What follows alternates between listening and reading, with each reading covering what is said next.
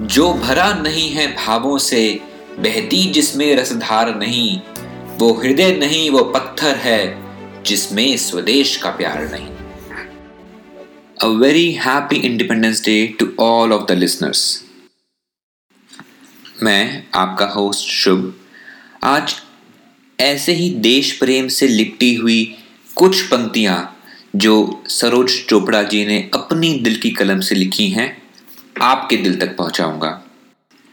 तो चलिए, आज के भारत के संदर्भ में इस कविता का आनंद लेते हैं।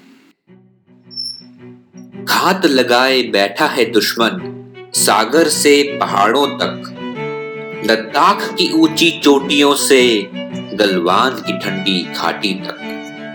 शुदा अधिकारों की है इस कदर, चाहता है वो प्रभुत्व दुनिया का। दिन प्रतिदिन अपने ही घर में कर रहा हनन मानवता का।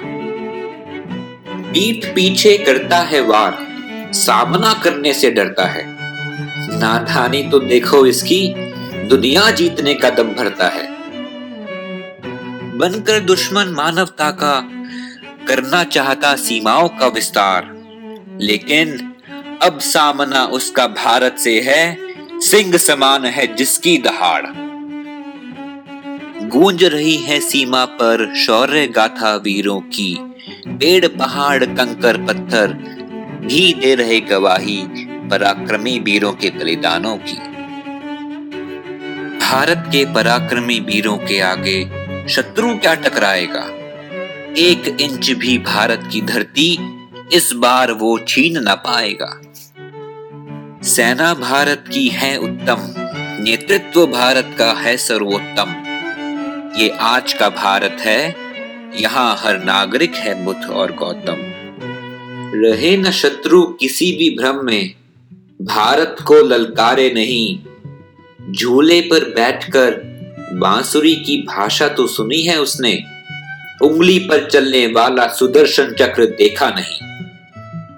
तोड़नी है अब रीढ़ शत्रु की। भारत को आत्मनिर्भर बनाना है।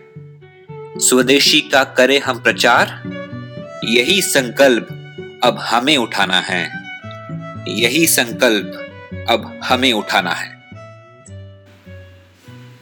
ऐसी ही कुछ पंक्तियाँ अगर आप भी हमारे पॉडकास्ट में पब्लिश करना चाहते हैं तो आप हमें ईमेल कर सकते हैं ऑन कुछ पंक्तियाँ at ji mail dot com पर। जल्दी ही मिलूँगा आपसे नेक्स्ट पॉडकास्ट में। तब तक के लिए take care bye bye and जय हिंद।